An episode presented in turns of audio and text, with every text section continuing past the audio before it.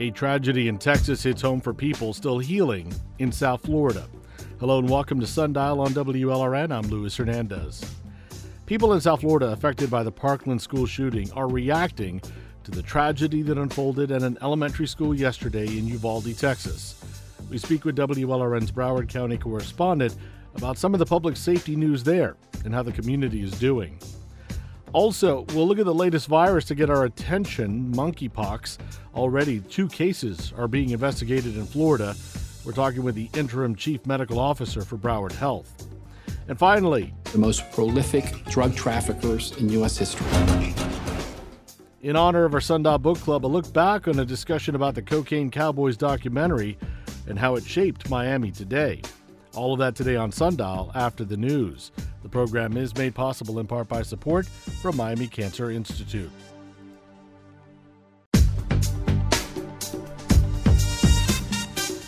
Hello and welcome to Sundial on WLRN. I'm Luis Hernandez. Thank you so much for joining us. People in South Florida know all too well about the pain and the sadness that's being felt in Texas. Yesterday, 21 people, two adults, and the rest of them fourth graders, died at the hands of a lone gunman. It was again stirred it has again stirred anger and debate over gun control measures. And this is all happening as South Florida's community is still awaiting the trial of the confessed Parkland shooter from 2018. They're in the middle of jury selection. Well, joining us now to talk about Broward County news in the middle of this grieving is WLRN's Broward County correspondent Gerard Albert III. Gerard, great to have you. Hey, Luis, thanks.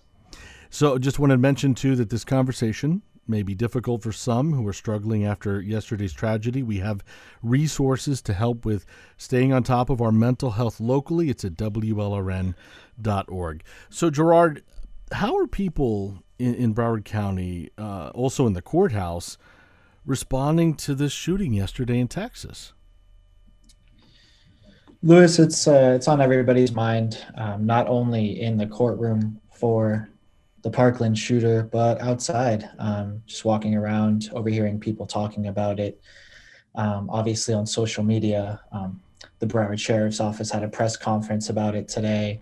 The superintendent of Broward Schools was there as well. It is, uh, it's on everybody's mind, and I think it's a obviously people are sad, but um, the frustration that comes with it too, the fr- frustration from um, inaction in, in terms of legislation and and the uh, the fear, I guess, of of getting jaded to this uh, extreme violence. That uh, that event in Texas was actually uh, brought up in court in the court uh, today, and this is State Prosecutor Carolyn McCann. There's 27 mass shootings, school shootings this year. There's going to be more, unfortunately. The defendant is not special. He's not unique. He's not extraordinary. And unfortunately, and very sadly, this is a crime that has happened before and it will happen again. And we cannot uh, break and keep editing the questions and tailoring them every time something terrible and unbelievable happens, Your Honor. All right, that is really hard to listen to. Um, Gerard, what was the response to her statement? Yeah, uh, what an what an awful awful truth about our country. Um, but the response uh, that that was in uh, in regards to the defense raising the uh, issue that these mass shootings are happening, and they can affect the jury because right now we're in the second round of jury selection. There's about 400 jurors. They're trying to whittle it down to 150 jurors, which is going to take another couple weeks. Then after that, whittle it down to 12 jurors and eight alternates. It's going to take another couple weeks. So in that time, they're saying that while this jury may not be consuming news about the Parkland shoot, school shooting, they're going to be consuming news about other mass shootings. And it's appropriate to ask them about their feelings of the mass shootings uh, which the judge allowed. It, it, was rare for the judge to side with the defense uh, from what we've seen so far in the courtroom, but um, that was what Carolyn McCann was objecting to the fact that the defense wanted to ask potential jurors about their feelings towards the recent mass shootings. And uh, you know, talking about the, the jury selection, a batch of potential jurors dismissed earlier this week because you had one person in the group was wearing an MSD Strong shirt, a showing of support for Marjory Stoneman Douglas High School. How did that impact the potential jurors? I mean, what happened after that? Right. Um, she was in a group with 10 jurors, including herself, and they were all dismissed. The judge said that because she was wearing the shirt, it may have tainted the that that pool of jurors. Um, so that's 10 less jurors that they can pick from. And the judge has been very careful about this this tainting of the jury. Today, um, a a parent of a uh, of a child who was killed in Parkland uh, gave an interview to some of the media outside in the hallway, and um, she was very careful because the jury, which was in a separate room, could hear parts of the interview. So she now has banned uh, interviews in the hallways so that the jury does not pick up any of that stuff. She yeah. being uh, very careful about the. And we're talking about Tom Hoyer, right? Yes. Tom yes, Hoyer, Tom. whose son Luke was killed in the Parkland shooting. Here's what he uh, he wanted to share at the courthouse today. You know what those families are going through because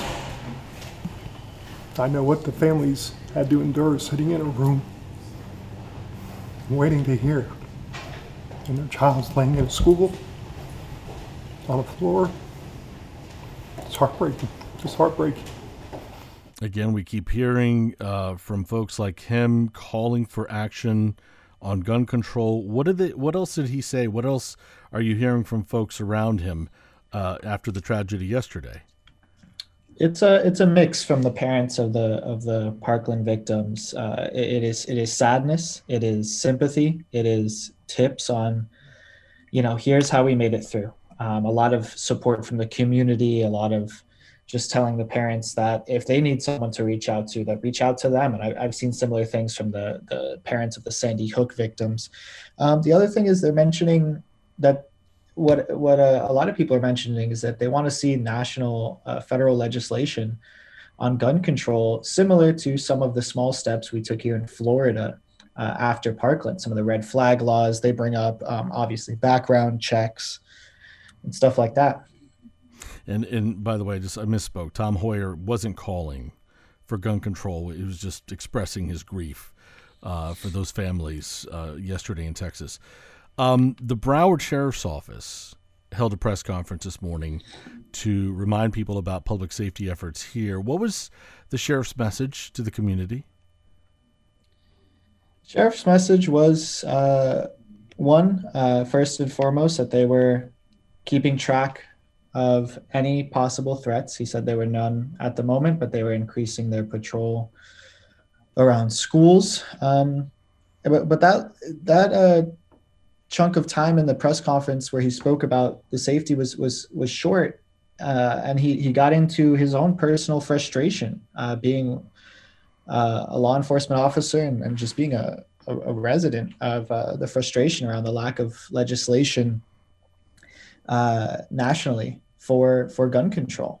He said, you know, uh, law enforcement can only do so much. There, there needs to be action from the politicians. And and just coming back r- real quickly again to what Carolyn McCann, the state prosecutor, said, and you know, a- again the jury selection process and how it's been going do you get a sense from anybody in the court as to how this is all going to affect the trial, all of this, and how long it might take? Um, you know, I, I, don't think this is going to affect the speed of the trial all too much. Um, it is a slow speed at that, but um, no, I mean the, the, the questions will be asked, but it, it will not have a, a significant delay on on any of the jury selection, I think the biggest delay is that now we're seeing the people that are called back from when they came in for the first round a month ago. Now some of them have new jobs. Some of them are starting schools. Some of them uh, they have a sickness in the family and they're the caretaker. So today, 18 jurors came in, and six of them were dismissed because they had those type of uh, financial or time constraint hardships. Mm.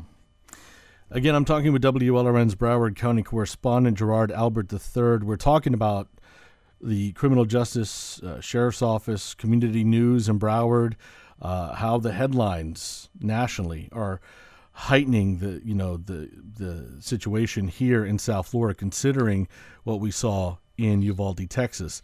You can find again local mental health resources on our social media at WLRN Sundial. Gerard, I'm going to switch things up here. Um, there was also news this week that the Broward County Commissioners have agreed to give the Broward Sheriff's Office millions of dollars to help retain workers in answering 911 calls. And that came after the Sun Sentinel investigation revealed that BSO did not have enough employees to answer emergency calls. How much money is BSO going to get? So right now, uh, that vote was for uh, just above four million dollars, and that is to be used exclusively for raises and salaries for uh, the 911 operators. Uh, the initial ask by BSO was a bit bigger. Um, I think it was around 11 million dollars, and that was to hire uh, more 911 operators and increase the salaries. And also, um, I think they asked for another 17 million dollars for um, centralizing their 911 call operator center, and they want that now in the downtown building that they have in Fort Lauderdale. So that's for raises and salaries, but does that mean increasing salaries so they hope they can hire more people, or just the current crew that they have? It'll be uh, to hire new people as well as to give raises to the current employees. Uh, the big thing that Sheriff Gregory Tony stre- uh, stressed was that Palm Beach is uh, county, right to the north of us, is paying so much more. I think anywhere between fifteen and twenty three thousand more for 911 operators and and they do they handle less call volume. So the the, the broward call operators are, are leaving because they're not getting paid as much. Yeah and, and i mean the other thing that was brought up in this story was that there was a concern that these call center workers were being overworked that they were burnt out. Um, so throw in more money i mean is that the solution? Have bso or commissioners discussed the you know addressing workplace culture Sure. There's the there's the uh, overwork, which is just the symptom of not having enough employees. There's the work culture that uh, the Sun Sentinel report uh, touches on, and there's also you know who controls uh, the 911 operators. Uh, here in Broward County, it's a mix of the sheriff's office and the county commissioners. In the other 10 biggest uh, sheriff's departments in the country, they're all run by the sheriff's department. That's what Gregory Tony wants. He wants full control.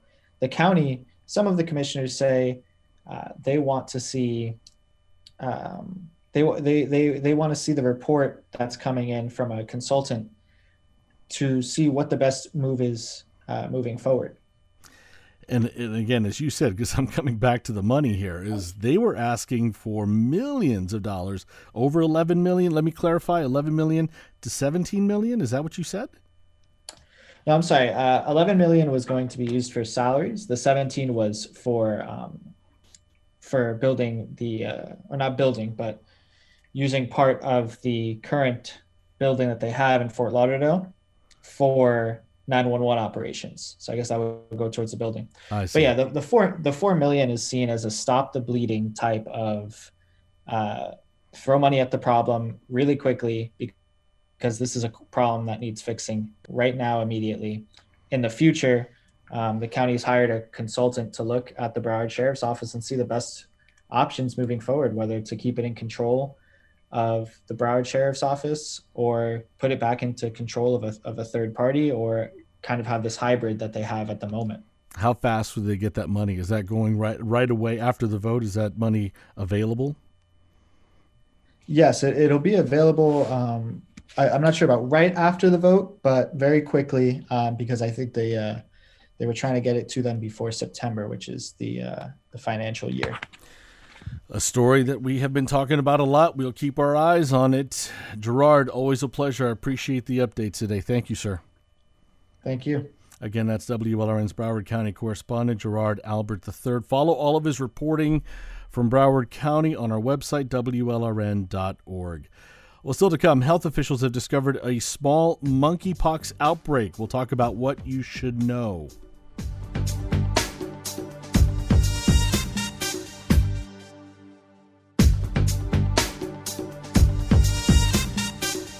Welcome back to Sundial on WLRN. A small outbreak of a rare disease called monkeypox has been detected in various countries.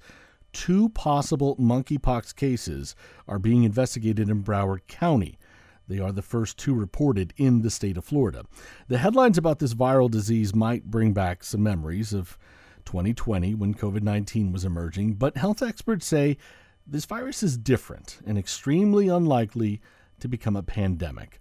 Joining me now is Joshua Lenchus. He is the interim chief medical officer for Broward Health. Joshua, thank you so much for your time. Thank you, sir. Pleasure to be here. So, uh, can you tell me what do we know about these two presumptive monkeypox cases in Broward right now? What do we know? Uh, well, the Department of Health at the county level has been working with the hospitals and uh, identifying whether this suspected cases are, in fact, uh, will become confirmed monkeypox cases. What are the symptoms? What are the signs of monkeypox? What should we be looking for? Monkeypox is a rash that is accompanied by a fever, uh, some chills, muscle aches, headache, exhaustion, sort of a typical uh, cold and flu like symptoms, some swollen lymph nodes uh, as well. About uh, one to three days after the onset of the fever, you can begin to see this rash. The rash looks very similar to kind of a chickenpox ish rash, although the distribution where it manifests in the body is a little bit different. Uh, with chickenpox, we generally see that in younger populations, and uh, it usually is on the chest or the back in a sort of linear fashion, maybe a diagonal fashion, uh, if you will. Monkeypox is a little bit different in that um, this is not um, one side of your body or the other. It could start in the mouth or the face uh, and then cascade kind of uh, down the body.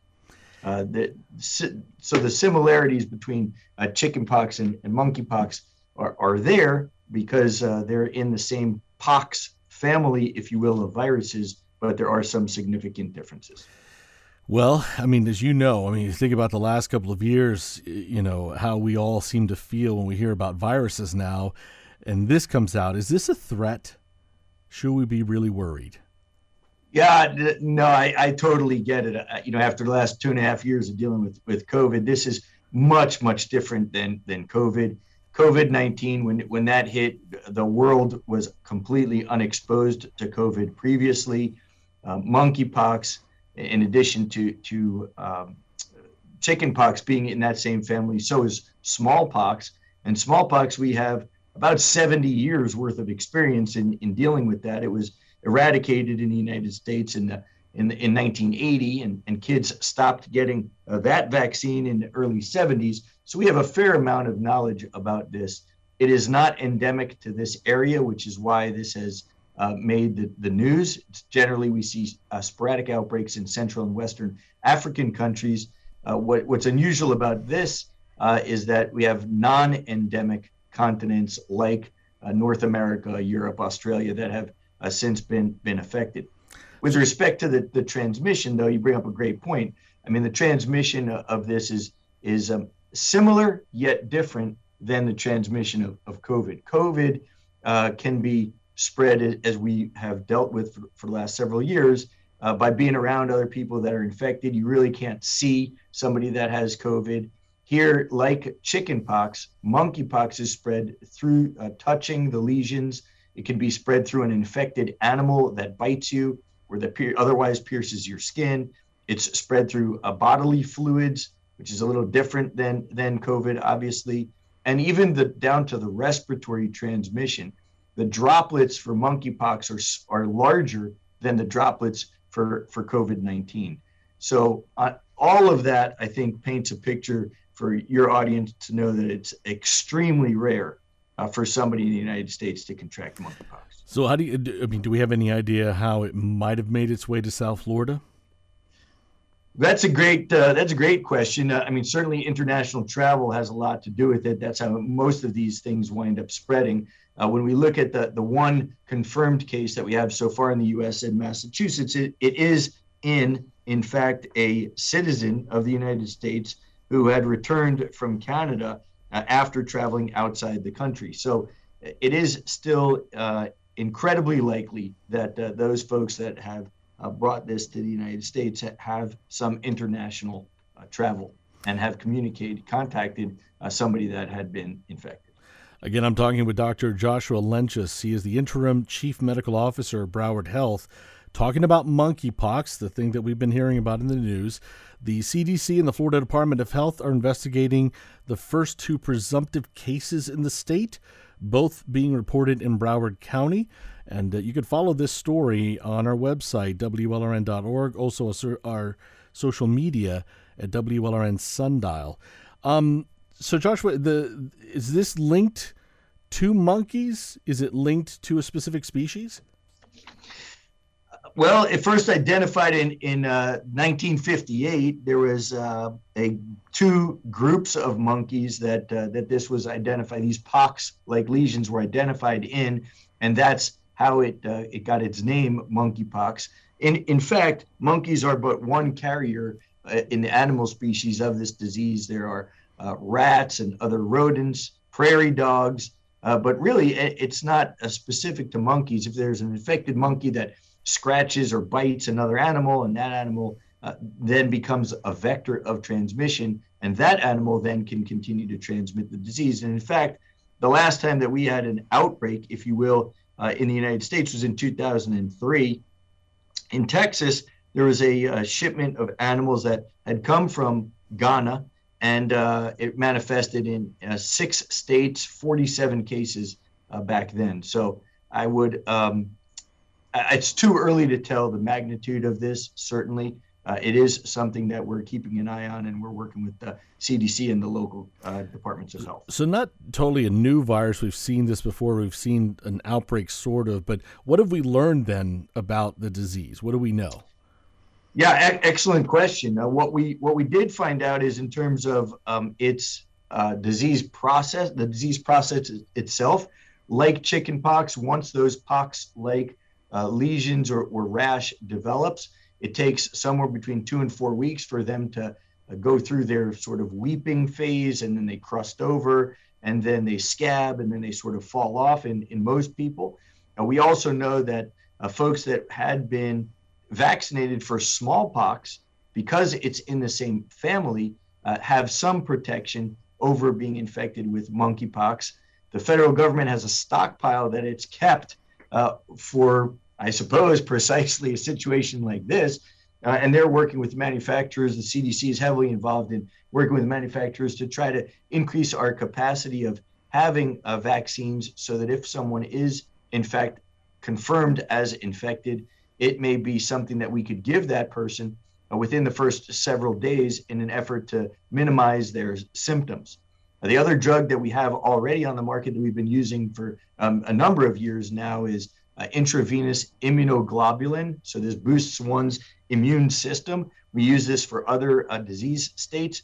That too is uh, in that too is already out on the market. That can help minimize the severity of symptoms as well. So we have learned from uh, we've learned about the transmission. We've learned how incredibly important it is for uh, containment and uh, and the uh, contact tracing that we really perfected over the last two years with with COVID nineteen. And then we've also learned about how to treat it. So, I mean, again, being part of the pox family, and you'd mentioned if you had had a smallpox vaccine, you're sort of protected. But yeah, I mean, you know, because a lot of us as kids go through chicken pox. Uh, how does does that have any impact? Does that protect us in any way, or is this totally different? Yeah, un- un- unfortunately, smallpox and monkeypox are, are closer in familiarity than chickenpox is, even though it's in the same general family. Chickenpox would be like kind of a cousin ish as opposed to a, a, a, sibling. So that's why smallpox has uh, a little bit of the uh, protection against monkeypox. Chickenpox does does we have not seen that that has shown protection for uh, monkeypox. You know, so I, I think back, I remember, and I was on vacation, and then all of a sudden, I and I tried not to watch the news, but I see a headline. I'm like, wait a minute, there's a there's a new virus out. What's going on?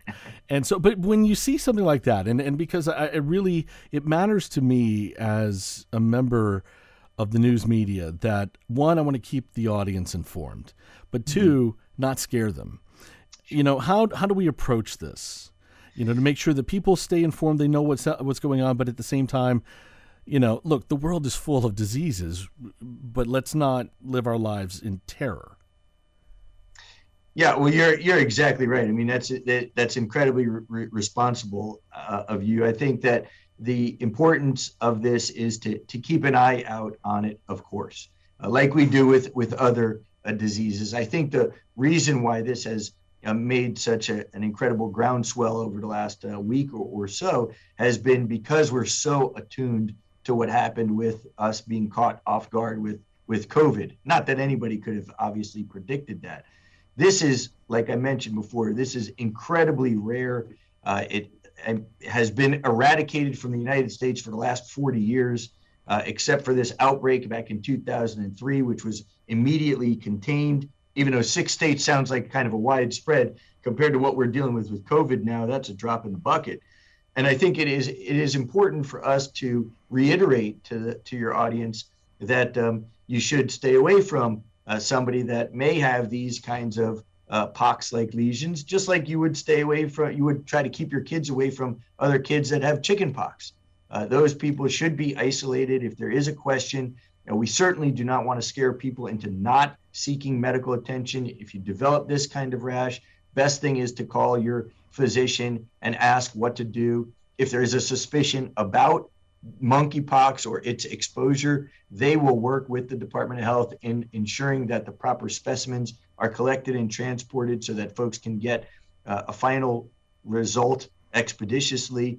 I, do, I agree with you, though. I, I do not see this based on 50 years of data. I do not see this uh, rising to the level where we need to shelter in place and and um, and and stop doing what we're what we're already doing in in life right now. Something to be attuned to, but certainly nothing that we should alter. I do want to verify something because I, you know, again, reading many different stories about this, that the World Health Organization had said that monkeypox right now primarily is being spread through sex. Is this a virus considered sexually transmitted disease? The monkeypox it can spread through the transmission of bodily fluids. I see. So, so to that to that extent, uh, you know, I, I guess it meets that element of the definition of a sexually transmitted disease, certainly. But most sexually transmitted diseases uh, you don't get from getting bit by an infected animal or scratched by an infected animal. Uh, so in, in that, uh, they're not respiratory in, in nature. So in that sense, it's a little bit different than your typical sexually transmitted disease that you that you think about. You know, this, I mean, it makes us think also coming back to smallpox and chickenpox, kind of a reminder to ourselves that, especially with our kids, about vaccinations. And, and I wonder what, you know, what, what are you hearing from parents? Because we're living through COVID, but, you know, again, kids have to get shots for all kinds of things. Uh, you know, is this one of those things that should be like a reminder about, you know, getting, getting our shots? I think in general, I, I, would agree with that. You know, we we just we're, we're sort of on the tail end of, of a protracted flu season now. Uh, so getting the flu vaccine when it comes out in the fall is is a good idea. If you haven't been vaccinated for COVID, certainly uh, that's a good idea if you if you're able to get that. Uh, smallpox, uh, we, we don't have a vaccine for monkeypox, and and smallpox was uh, throughout the general population. It, it, was given in the in the 60s and, and, early 70s, and and we we stopped doing it because the the benefit of vaccinating an entire population was um, significantly uh, less than than uh, than the risk of of uh, or I should say the risk of getting uh, smallpox at the time was significantly less than vaccinating the entire population. So it really didn't make any any sense to continue to do that. So I think the take-home message in the vaccine space, as as you mentioned, is is to be attuned to the vaccines that are out there that we can get, because we know for for decades of experience with these kinds of vaccinations that that they do minimize the severity of the illness if you do, con- in fact, contract it. All right, now I have you here, so I have to ask you. You know, we're still living with COVID. Uh, you know, even though it feels like a lot of people have just kind of moved on and are living their lives, many people are being very careful, still wearing masks, and and of course, people talking about getting their boosters. Um, but what have you seen with the latest COVID uh, numbers? What's it look like at the hospital? Yeah, that's a great question. You know, we ha- we have seen a slight uptick uh, with respect to uh, patients that are coming in uh, with, with COVID. It's still very difficult, as I probably you and I have discussed in the past. It's still very difficult to tease out folks that are coming in because of COVID or folks that are coming in with an incidental finding of COVID. The symptoms are a little bit different than what we've seen in the past. Like if you think about the Delta wave uh, and even part of the Omicron wave uh, over the last year, it was really more lower respiratory tract infections. There was a cough, there was shortness of breath, chest tightness, uh, those kinds of things. And this newest wave is more upper respiratory, so sore throat, a runny or stuffy nose, some sinus pressure. Those are the things that we're tending to, to see at present. The other difference between this wave that we're currently experiencing versus other waves is, is that the a number of people that are coming into the hospital is not at all commensurate with the um, with the population with the positivity rate in the community. So we have a, a much higher positivity rate in the community than we do of uh, patients that are in the hospital.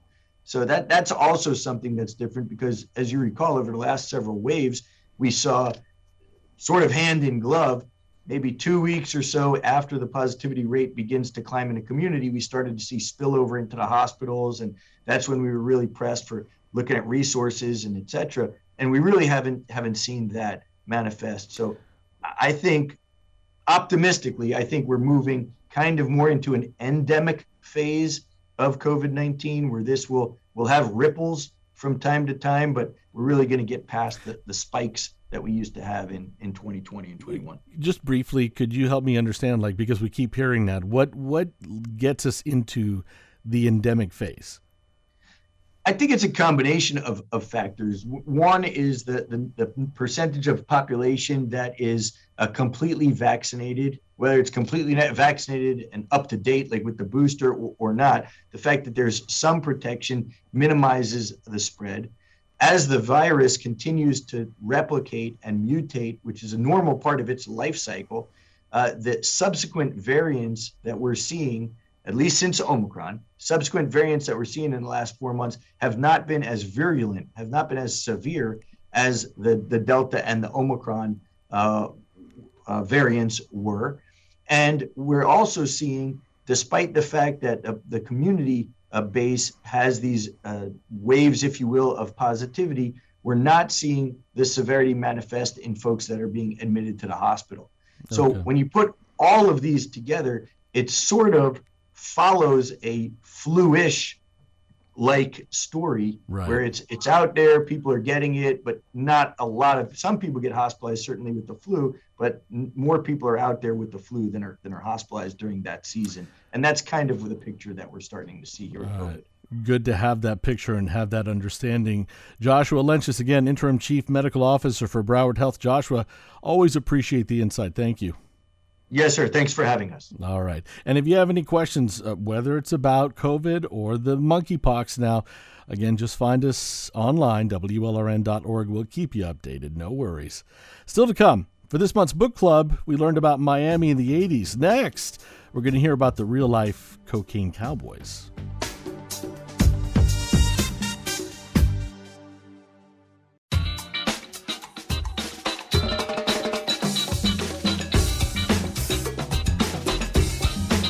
Welcome back to Sundial on WLRN. For this month's Sundial Book Club, we went back to Miami in the 1980s.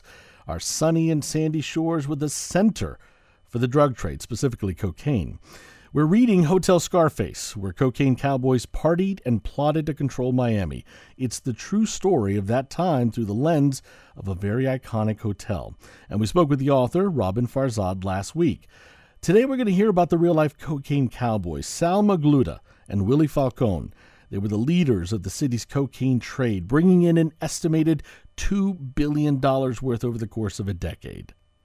Drug dealing was something that was natural to me. If you would have told us that we were criminals, we would have laughed. We're 20 year old kids. We're just having fun. Willie and Sal were the kings of cocaine in South Florida. They're first generation immigrants. They thought this was their path to the American dream. The most prolific drug traffickers in U.S. history. All of Miami considered them local heroes because they were like the Robin Hoods. They always shared their wealth. The Netflix series Cocaine Cowboys, The Kings of Miami explores the stories behind these drug kingpins and the law enforcement agencies responsible for tracking them down. We spoke with Jim DeFede. He's the host of Facing South Florida and a CBS reporter involved in that series, but also the director behind the series. Billy Corben. You've been telling these stories of the cocaine trade in Miami and all of these different documentaries. How did how did the Kings of Miami though come together? Why did you want to revisit this story now almost 40 years later?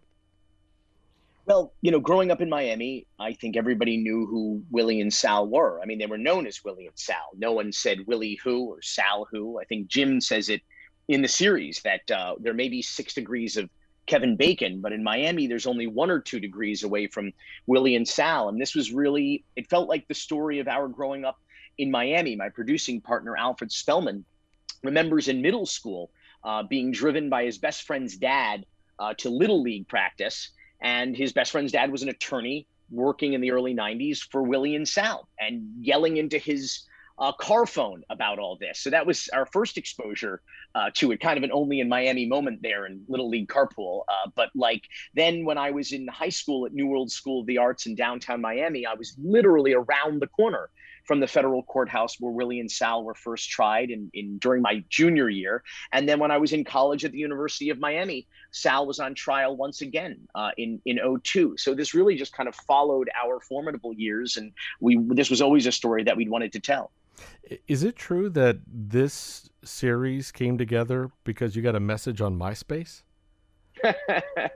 in, in part, yes. It was a series of of odd, only in Miami kind of small world, you know, one or two degrees from Willie and Sal kinds of stories. Uh, one of which was yes, a MySpace message to give you an idea to really date the project. thank you. Um, you know, uh, yes, you remember the lost civilization of MySpace? Yes, the uh, so we, I got a message from Marilyn Bonachea, who was uh, Sal Magluta's really childhood sweetheart and girlfriend for a lot of his life, and she had recently come out of the witness protection program and was looking to possibly tell her story, and that really is our story of telling uh, making the Kings of Miami is as people are released from prison or witness protection, we got a chance to to do interviews with them and, and put this together. Yeah, Jim, um, in the in the film, you beautifully describe these two guys, uh, you know, so many different ways. But look, a lot of people who grew up here, yeah, they know who Willie and Sal are. But for a lot of folks who moved down here,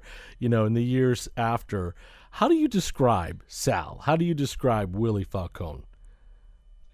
I think, as I sort of say in the movie, I mean, these are two Miami high school dropouts who started off selling a little bit of marijuana and then built themselves into the biggest drug trafficking empire uh, the East Coast had seen. Uh, if basically, if uh, you did a line of cocaine in the 80s, chances are pretty damn good that it was Falcone and Magluta who smuggled it into the country.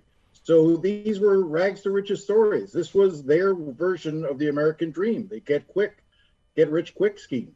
You know, they they went about it. They viewed it as a corporation. They viewed it as a business, and they went ahead and built a very large uh, criminal enterprise that uh, that they led. And so it was. It's purely Miami. They could have gone elsewhere, but they were Miami based, just as I am now and as Billy is and you know, Jim, when you think about uh, the other players uh, in the story of Cocaine Cowboys, as Billy has pl- you know shown us over again three other documentaries, you know, uh, where do you put Sal? And you just said that Sal and Willie were the biggest, but how do you compare them to all those other people who were here doing business, selling cocaine, trafficking cocaine through Miami?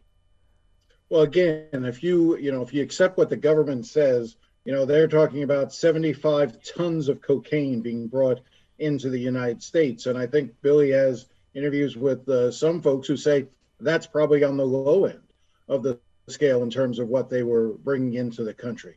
Uh, so, in a lot of ways, they really don't compare to to anyone else. They they set their own standard. I mean, was there a lot of cocaine flooding into the United States in the 80s and early 90s? Yeah but Willie and Sal had cornered and built the Miami market for it. And I think that's one of the things that Billy describes so well is that he, they basically took what was a backwater drug area which was South Beach, and turned it into the one of the hottest, hippest, coolest spots for the drug trade that you were ever going to see.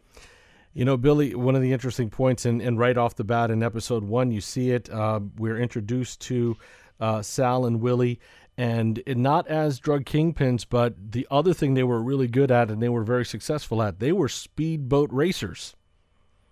Yes, world champion offshore powerboat races, like four times over, uh, in fact, between the two of them. Uh, and they were participating in this very uh, expensive sport, uh, which uh, at that time was dominated by uh, convicted drug traffickers, or as Jim says in the series, soon to be convicted drug traffickers.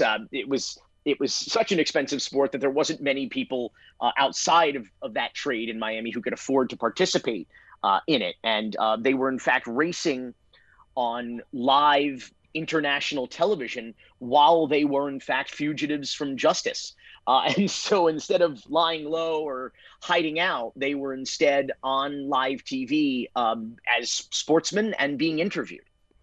Yeah, and and you know what I mean. As, like I said, you get a sense of, of how Willie and, and Sal ran their business. Uh, you know, from one of the pilots uh, responsible for transporting the cocaine. Let's take a listen. There was a time that I was making about one or two trips a month. We're talking about 800 keys a month. I was basically making around 200 grand per trip. Willie, he wanted me to go every week. But uh, it's like, how many times can you go into a bullfighting and, and, and not get hurt? They used to bring the coke from Colombia to Freeport. From Freeport, they would bring the coke to Miami in speedboats. So here they are. They're using speedboats, you know, to become more famous and flaunt the, you know, their wealth. And of course, the speedboats were also being used to bring the cocaine in uh, from Freeport. Billy, I wanted to come back to Marilyn. Uh, this is again the woman who sent you the MySpace message, but she's really the main character of this whole story. Fascinating uh, character. Who was she? Uh, yeah, I think it's fair to say that the six episode arc, uh, to some extent, belongs to her, and it's through her that we understand Sal and and Willie. Um, she met Sal when she was only about fourteen or so years old at the uh, Cuban bakery that his parents owned and operated and worked at uh, before dawn every day for nearly 40 years. Um, I think that's important to remember. Is not everybody was in the drug trade in Miami, but uh, even though everybody seemed to uh, to benefit from it in some way or another, but his parents were very hardworking uh, Cuban exiles, and she worked in the bakery, and um, that's where she first caught his eye um, and uh, started to date, uh, and then through the years. Uh, eventually, she came to be his uh, bookkeeper where she was helping to move approximately seven plus million dollars in cash uh, all over uh, Miami to lawyers, to prison guards, to charities, um, to uh, uh churches, to some pretty prominent um, uh, uh, and militant anti Castro organizations they helped to support and finance. Um, and she was eventually indicted. And looking at 200 years in prison for her involvement in alleged money laundering always think about gangsters and their bookkeepers. That's just just saying, just saying. Uh, speaking with Billy Corben with uh, Rakontur Films, the uh, director of the new Netflix series Cocaine Cowboys, out now. It's the Cocaine Cowboys, the Kings of Miami. We're also talking with CBS host of Facing South Florida and reporter Jim DeFede. Again, find out more about the series on our social media at WLRN Sundial.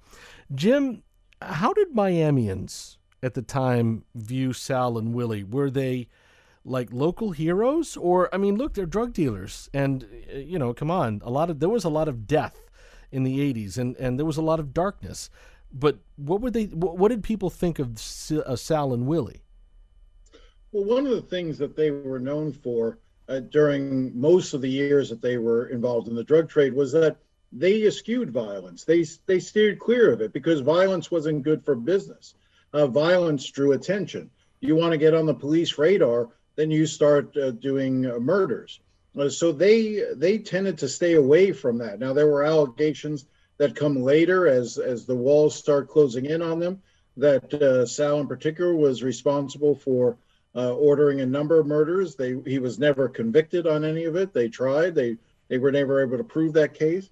Uh, you know, Marilyn Bonachea describes them as as as Robin Hoods, and and in a lot of ways, th- there's some truth to that. You know, if you needed money because you know you had a kid that was wanted to go to college, you could go to Willie and Sal. It was a lot like the old uh, Godfather movie, where where folks would come and ask for help and assistance, and that's just the way that they would then handle it. Is is maybe there was something you could do for me down the line, but more importantly, you know, as part of the Cuban diaspora, they were they were part of that community.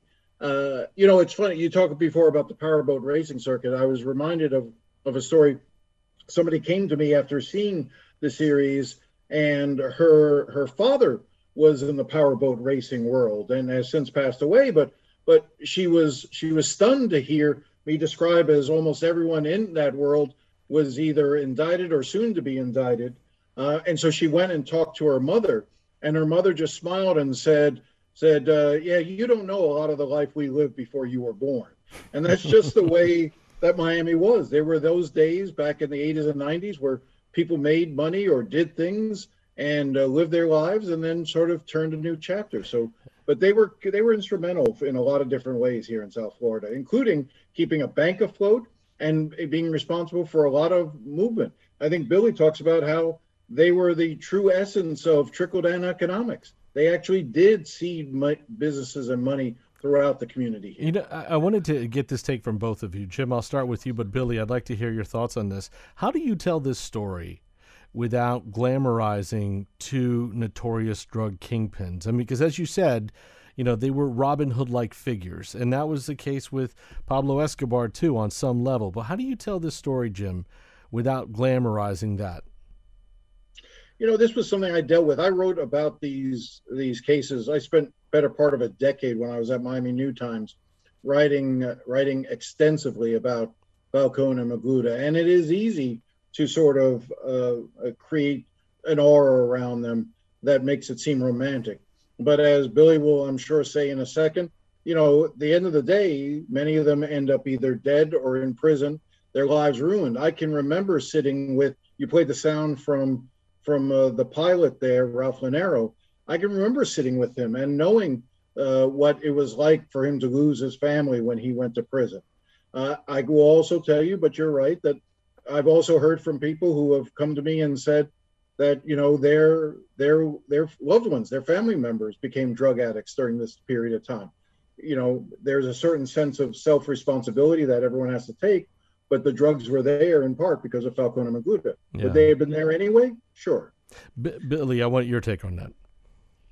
it's a rise and fall story. And so, like any rise and fall story, the rise can appear to be uh, rather appealing uh, at times. I mean, if you're a 20 something male living in Miami in the 1980s and you become a billionaire with a B, uh, you're going to have a, a lifestyle that may seem exciting to some. The thing of it is, is that it's also a fall, uh, a rise and fall story, and and everybody in this story uh, winds up dead or in prison.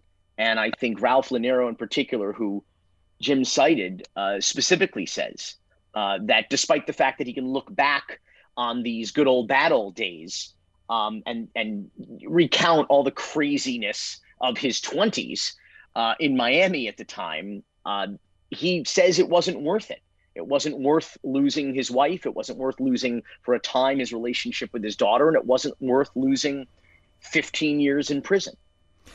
And again, that's Billy Corben, director of the Netflix series Cocaine Cowboys, The Kings of Miami. You also heard from Jim DeFede, host of Facing South Florida, and a CBS reporter involved in the series. Again, for this month's Sundial Book Club, we're reading Hotel Scarface, where cocaine cowboys partied and plotted to control Miami. You can join and learn more about the book club. Find us on Facebook. Just look up Sundial Book Club. Ask to join. It's free, and we'd love to have you. And stay tuned. Later this week, we'll announce our June book pick. Well, that's our program for this Wednesday, May 25th, 2022. Katie Munoz is our lead producer. Leslie Ovalle is our producer and social media editor. Our engagement editor is Katie Lepri Cohen. Our news director is Terrence Shepard. Alicia Zuckerman is our editorial director. Jessica Bateman is our senior news editor. WLRN's interim program director and technical supervisors Peter J. Merritt, Richard Ives. Pushing the buttons today. Our theme music is by the Miami Afro Cuban funk band Palo at gopalo.com. Don't forget, if you miss any of the program today, you can listen to the rebroadcast tonight at 8 or just download the podcast. Look up WLRN Sundial, subscribe, rate, review, all those wonderful things. Well, we're going to continue speaking to mental health professionals and bringing you community resources in the wake of the Parkland and the Texas shootings. Also, coming up tomorrow on the program, it's Wildlife Thursday again, and we're looking at something fascinating that grows in South Florida the rare cigar orchid. That's all coming up tomorrow on the show. I'm Luis Hernandez. Thanks so much for listening. Stay safe, take care of each other. The program is made possible in part by support from Miami Cancer Institute.